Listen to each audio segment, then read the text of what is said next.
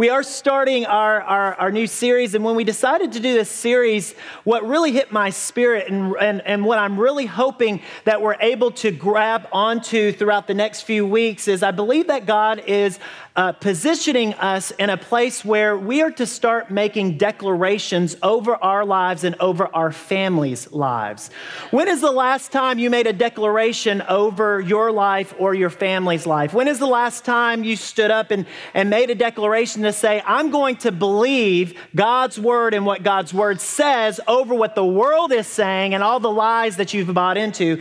And I believe that God has positioned us in a place in the middle of this pandemic, in the middle of what's going on in the world, to make declarations over our lives. So when is the last time you made a declaration? I made a declaration last night. We were at a restaurant. My wife was getting the kids packed up, and I declared I was going to eat a piece of cheesecake before I left.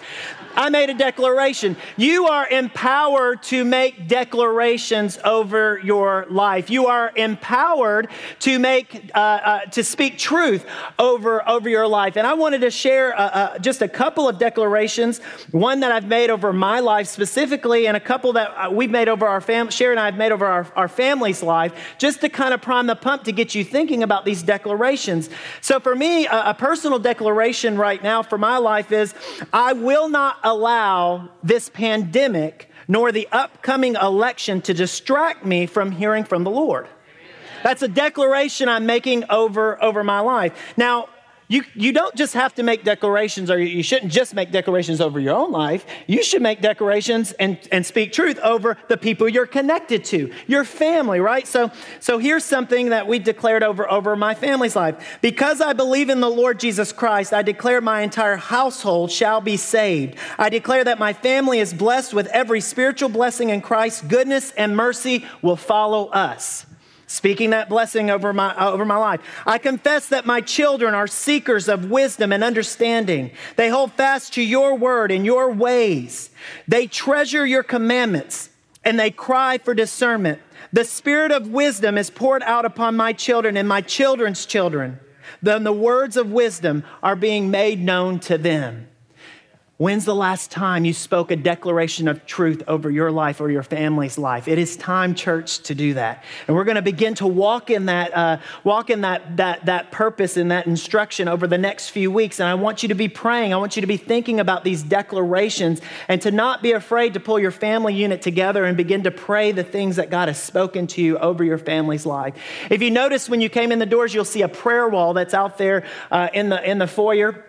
We put that up several weeks ago, and what we're asking you to do is, as you make these declarations, we want you to take one of those ribbons, and as a symbol, as an act of faith, as you pray with your family or for yourself, take that and tie that to that wall, because that's a wall that we're believing those things to come to pass, right? We're believing those things to be declarations of truth over our life. Well, guys, I do not like traffic. Anybody like traffic? Anybody enjoy sitting in traffic? If you know me well, and I'm thankful that many times that I'm in traffic, I don't have anybody in the car except for myself. And but no, I'm not a lover of traffic. I do not enjoy getting into traffic. And in fact, when I find myself in a place of traffic, I'm usually thinking, how can I get out of this? I would rather get off the interstate or get out of the traffic and take the longest route possible just so to know that I'm moving somewhere, than to sit still in traffic and wait for somebody to get their act together, right? And get out of my way, right? Because when I'm driving, everybody else is an idiot, right? And so I'm driving, and I just want someone to get out of my way so that I can start moving. But most of the time, when I get off that exit, or I try to find some sort of shortcut around the traffic, it ends up taking me much longer. I end up facing many more obstacles, if you will, than if I would have just stayed put and been patient. If I would have just stayed put and just waited. Man, how many times in life has God wanted me just to stand still and be patient? And I have created my own path. I've created my own way. And I thought that my way was going to trump what he had in mind. Today, our last series, we were looking at Eugene Peterson's book, Run with the Horses, and though we're not going to obviously draw from that book this week, we are going to draw from another book that Eugene Peterson was a part of, The Message, and The Message translation from Matthew 7 says this: "Do not look for shortcuts to God. The market is flooded with surefire, easy-going formulas for a successful life that can be practiced in your spare time. Don't fall for that stuff, even though the crowds of people do it. The way to life, to God, is vigorous and requires total attention." Total attention. Boy, when's the last time I gave God my total attention? The way to life, to God, is vigorous. I love that. And requires total attention. Man, in life, when we try to take shortcuts, we limit his ability to complete his work in us. We limit God's ability to show us and to train us and to grow us. And if your experience is anything like my experience, when I think I have successfully created a shortcut, I end up back at the starting point because God's not going to let me move on to the next thing until I learn what I was supposed to learn in the first place. So what happens is I delay my growth because I think that my way is better than his. And so shortcuts limit his ability to complete his work in us. And sometimes most of the time, we are supposed to go through the obstacle instead of around it. Most of the time, God is calling us to a place where we face the obstacles in front of us. We face the situations in front of us. And he desires to equip us to go through it because he's got something for us to learn in the process of going through that obstacle. So to me, God seems to be as concerned about our journey as he is our destination. God seems to be as concerned about our journey as he is our destination. The Bible is rich on how we are supposed to live our lives. If you were paying attention to Chelsea's testimony in her video, which do you think God was probably at this moment in time most concerned with, her getting into the race or her reconciliation to her father? Which one is more meaningful at the moment? You know, God will make and clear a way for you to get there, but in the process from point A to point B, he's trying to get to you and get to your heart because he's after heart change to make us like his son. What is our destination? Knowing our destination will help us on the journey, wouldn't you say? Knowing where we're going. And many people would say, if you're a believer, our destination is heaven. If heaven is our destination, boy, that's so shallow. That's so shallow for God to send his son to make a way for it. That is such a shallow reason to send Jesus. No, God did not send his son Jesus so that we could get to heaven. He sent his son Jesus so that we could spend eternity with him. Heaven is a bonus package. Heaven is going to come with the package, but boy, he did not send Jesus for us to be entertained by his stuff. He sent Jesus so that we could have a real relationship with him. How many desire that eternal relationship with this star-breathing God? Incredible. If this statement was not true, I believe we could live any way we wanted to live. If he was not concerned with the journey, we could live any way that we want to live, but we know that that's not true. Let's look at it this way, okay? If this rope represents your life, this rope is you.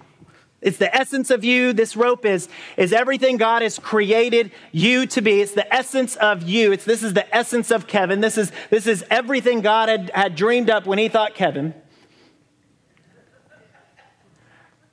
This is my life here on earth. The choices and the decisions I make in this determines what happens with the rest of this. The journey and what we do with our life is important. The choices we make are important. And God says to us, if the destination is him, there's not two ways to get there. There's not four ways to get there. There's not 100 ways to get there. God says there's one way. One way, John 14:6 says this, and Jesus is speaking, I am the way, the truth, and the life. No man comes to the Father except through me, says Jesus. And so there is one way to this destination, and that is through Jesus. And our life is a journey of going through Jesus to get to our destination. Are you understanding what I'm saying to you this morning? So when it comes to God making a way for us to become like Jesus, it really boils down to a question that we've entertained multiple times in this body and in my life and in your life. It's this: who is in control? Who is in control? If you want to make God laugh, tell him your plan. If you want to see God move, follow his. If you're looking for God to move, follow his plan. It's sort of like Shark Tank. Have you seen the show Shark Tank? Who's seen Shark Tank? We're pretty familiar, okay? It's as if we have spent our life preparing to sell our brand, to sell ourselves. We've been spending time working up everything about ourselves, all the best that we could find. And we open the door and we're going in and we're about to make this presentation. But Jesus stands up before we even get to the spot and says, I'll take you. And I will pay the highest price for you. But I want 100% control. And most of us have spent most of our life trying to negotiate an 80-20 deal. We've been in the background looking and trying to work out a 90-10. We don't want Jesus to have complete control. And there's a lot of sharks out there that would be willing to take you down. But their price will never be as high as what he will pay. But he said, come on, give me 100%, and I will pay the highest price. Nobody can outbid me, says Jesus. Give me your life. Give me your life. Give me control. Give me control. You want to see me make a way? Give me control. Give me control. Jesus doesn't negotiate. Jesus does not negotiate. Fewer famous stories in Scripture when it comes to God making an obvious way, fewer famous stories than the one of the Red Sea, when God split the Red Sea using a man named Moses. And many of us know the story, but God calls Moses after he has fled from Egypt. And God calls Moses and he appears to him in a bush that was burning. And the Bible says it was an all-consuming fire. So, it's like literally just there, flame, flame, flame. The bush isn't going away. And God is there in this bush and he's speaking to him. And he says to Moses, Moses, I want you to go back to where you came from. And I've got a master plan, says God.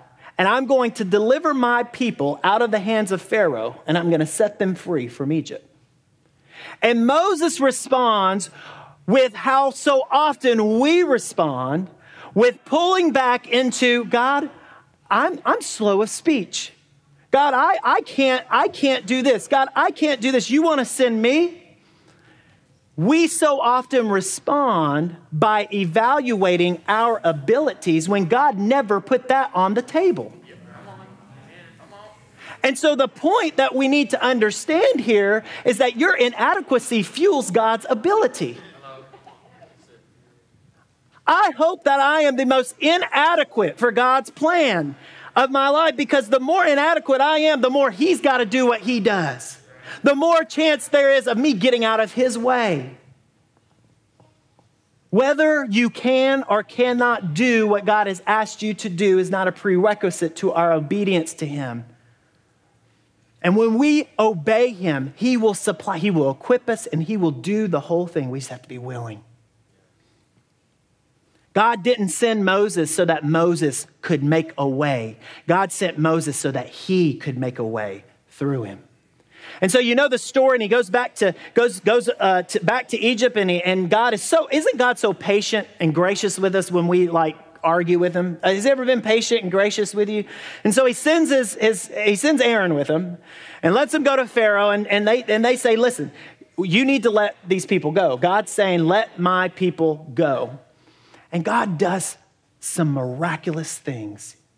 We refer to them as the 10 plagues of Egypt, right? Okay. So God does this miraculous work, these signs and wonders, these incredible, crazy, just off the charts things that we couldn't even fathom, things that we probably would not live through.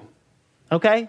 Blood turns the water into blood, sends frogs, not like 5 frogs, right? I'm talking about like frogs everywhere, right? Okay.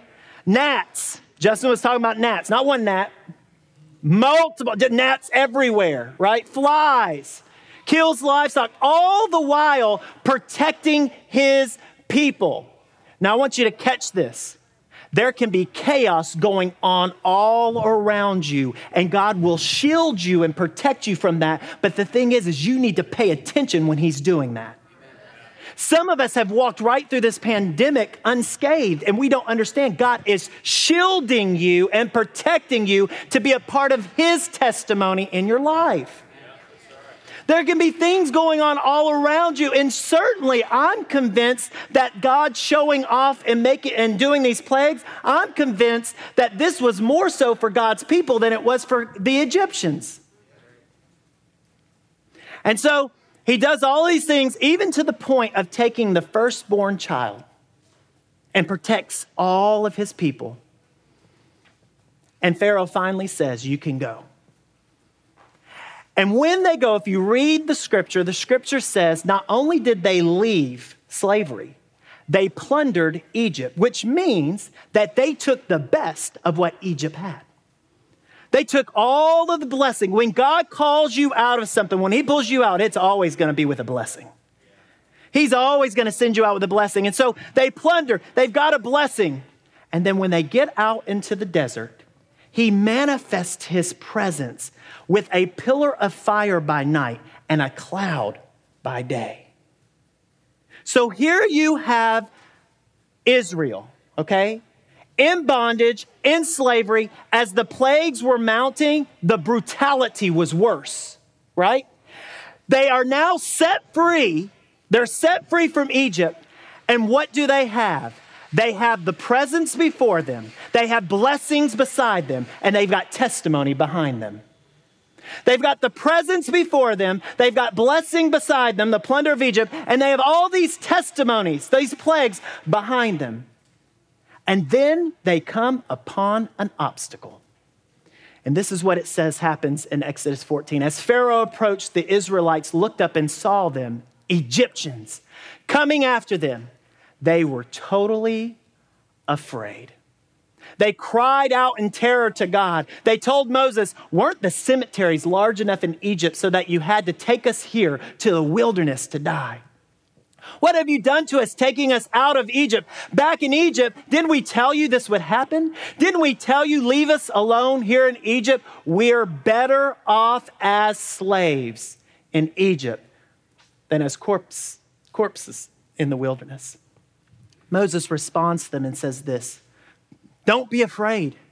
Stand firm and watch God do his work of salvation for you today.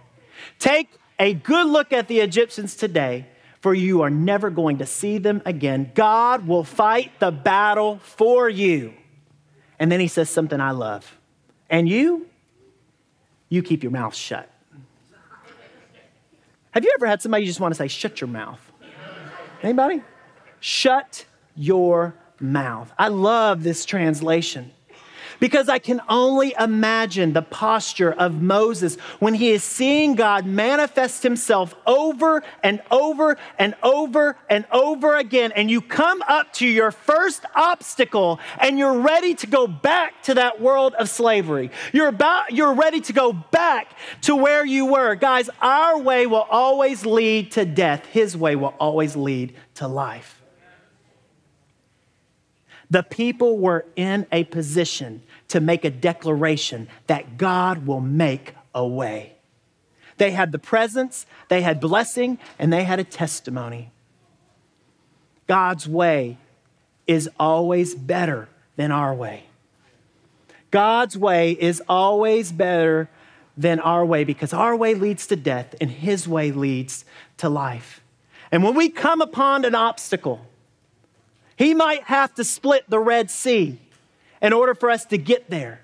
But we should rest in knowing that he has the capability and the power to do so if we will just exercise faith. Last week, we talked about faith. The Bible tells us it is impossible to please God without faith. And so when we are coming against obstacles in our life, why is it that when we have the presence before us, we have direction before us, we've got the blessings of God around us, we have testimonies behind us, we are completely surrounded by God, but yet when the first obstacle comes, we're ready to toss it up in the air and give up? God wants us to have the type of faith that allows a sea to be split so you can walk through it. Why? So you can get glory? No, so that he can. What obstacles are you facing in your life? Where do you need God to make a way in your life today? What types of obstacles are stunting your growth? What types of obstacles are causing you to question or to doubt his faithfulness in your life? What type of Red Sea do you need God to split today? In 2009, I was a bachelor, and my buddy and I went to a place called Ireland, okay? Ireland is a fantastic place to go, and we wanted to go somewhere crazy, spontaneous, and so we said, hey, let's go to Ireland, and the tickets were unbelievably cheap, and so we picked up a couple tickets, and we went to Ireland. Now, if you know anything about me and how I'm wired, I am a planner. I like to plan. I like to have things organized. Isn't that right, youth? I like to have things organized. I like to have things planned. I'm somewhat, almost a little overzealous in my planning, but we decided that we were going to go to Ireland with no plan at all.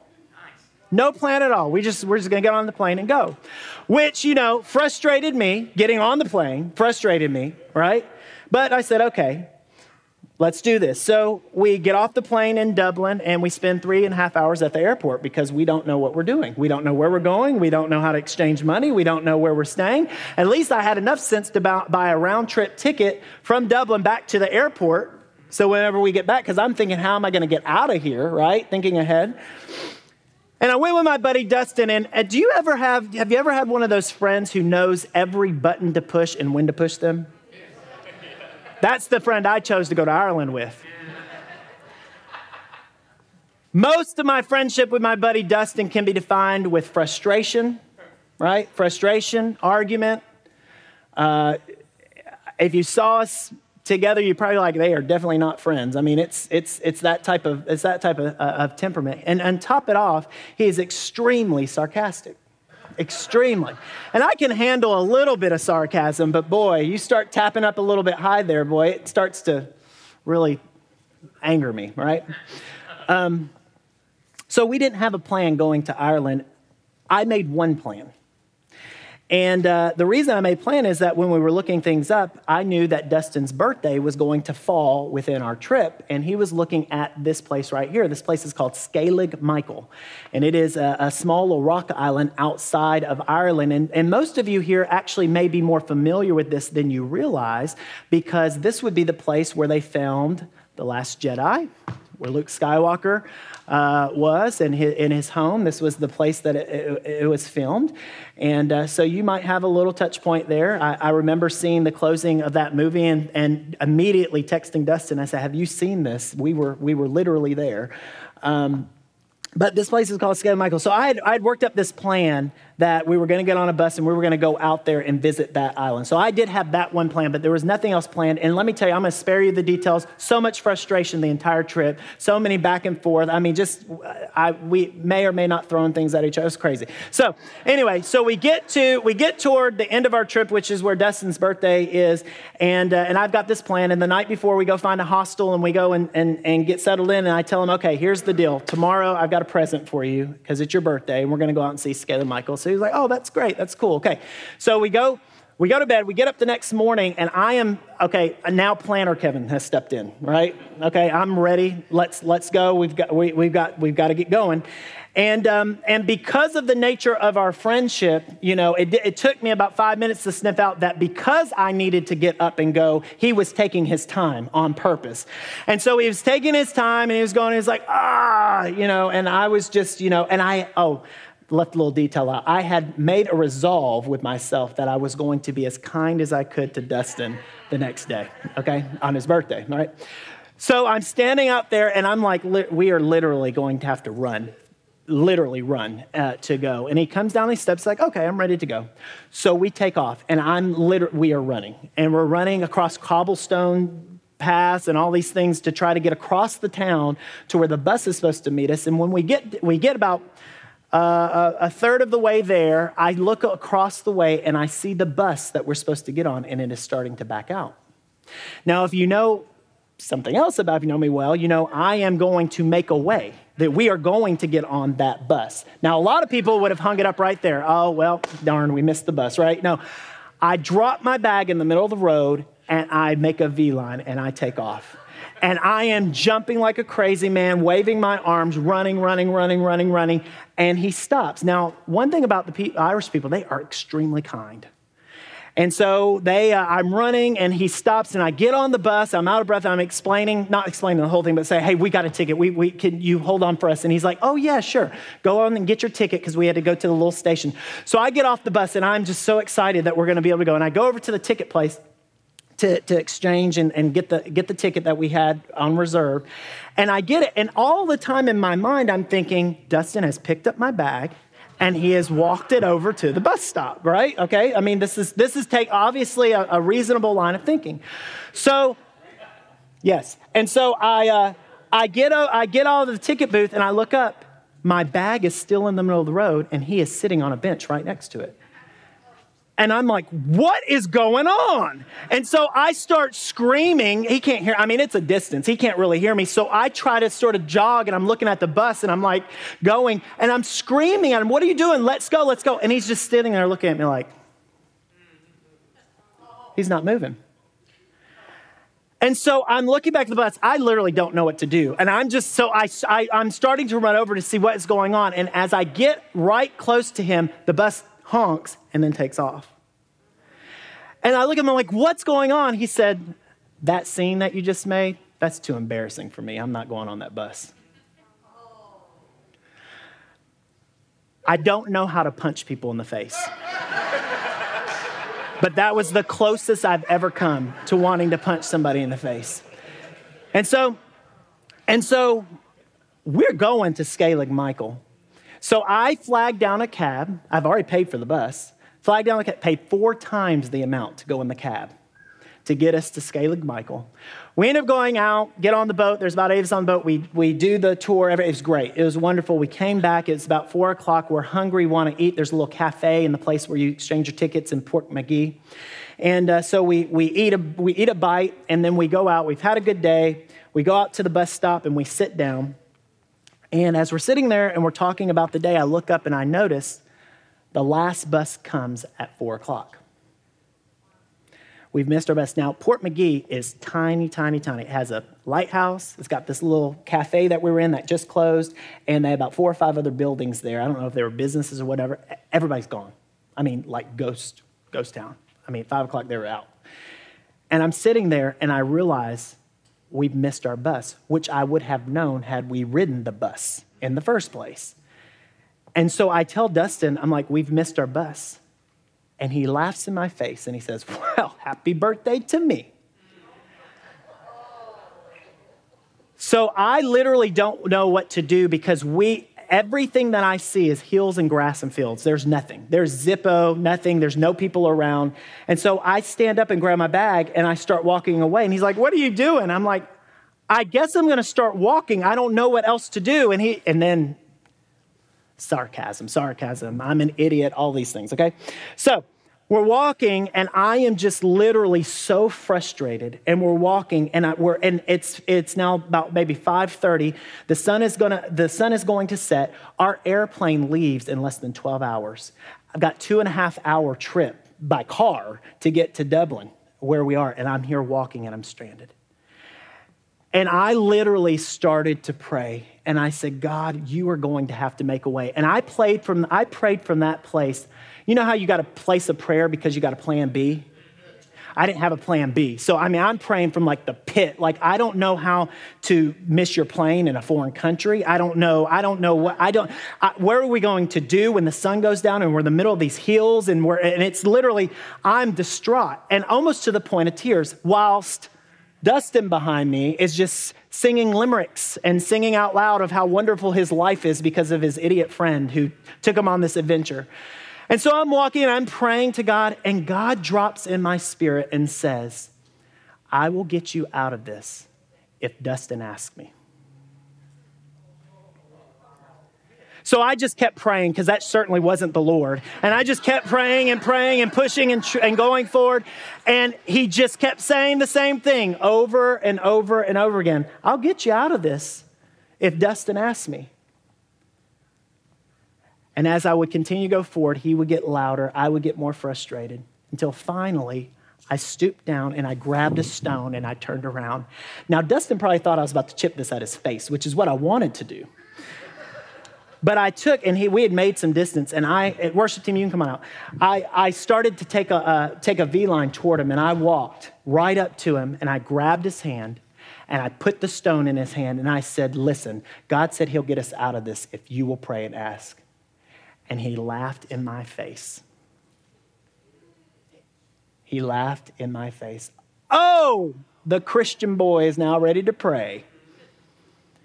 So I turned around, and I'm telling you, I was all sorts of upset. I was mad. I was angry with God. I was angry. I was humiliated. I was confused. I was hopeless. I was everything that you could think of. And as Dustin just continued to sing, I just continued to walk forward. And I was every bit of emotion that you can think of. And I was going forward and going for about 5 minutes. And about 5 minutes of walking, I felt like because maybe I was walking so fast, the distance between Dustin and me had grown that I couldn't hear him shouting at me anymore, the sarcastic things he was yelling out. And as I was walking, all of a sudden, this car pulls up beside me. And I look in it, and Dustin's in the back seat. And so I grab my bag, and I get in, and I'm sitting down, and I have no idea what's going on or how this happened. There was nothing. I'm telling you, it was a sheep and a hill and nothing else. I mean, that's all that was around us. And I looked at Dustin, and he looked at me, and then he looked down at the seat. And as I looked down at the seat, his hand was in the seat, and he had the stone that I gave him because he had asked the Lord to help. And to this day, that moment has been pivotal in his walk of knowing that God is who he says he is. God wasn't concerned of whether I made it to Dublin on time. He knows how to take care of me. But he had a special divine appointment for Dustin, my friend, and it took me getting over my frustration. It took me facing my anger, my frustration, my confusion, and being able to walk in obedience to the Lord and confront the ridicule. How many have ever had to confront ridicule following God? And if you will do that, he will be faithful to you. If you will be strong enough and have faith enough to stand up and declare, God, you will make a way no matter what this circumstance looks like. And we understand, God, I understand that I'm going to have to work on some stuff in me as you split this Red Sea. Because not only do you want to get me on the other side, you want to do something in me in the journey and in the process. So with those who are going to minister, the elements come forward this morning, and I'm going to let you guys start as soon as you get ready. Let's go ahead and start this process because I want to do something real quick. In Hebrews 4, we learn that Jesus is the high priest. And because of who he is, we get to go before this throne of grace with confidence, boldly asking him for mercy and grace in our time of need. I'm asking you, church, today, what is it that you need? What type of way do you need God to make? What type of declaration do you need to make over your life and over your family's life? And today, as we take communion, we're going to remember that the only reason that we get to stand before God and make any type of declaration is because of what we're about to do here. And remembering what he did at the cross. The band is going to reprise the song Waymaker, and as we close out today, this is what I want us to do. I know that we don't have prayer warriors up here. There'll probably be some out there in the courtyard afterward. But as we declare, you are Waymaker, you are miracle worker, you are promise keeper, begin to think about the declarations that you need to make in your life and over your family's lives. And let's begin to see God work, because guys, I'm going to tell you, there's going to be a point when I'm going to need your testimony as one of the testimonies behind me as I'm looking at his presence in front of me, right? To be able to walk forward in faith so that he can split the Red Sea that's in front of me. Are you with me?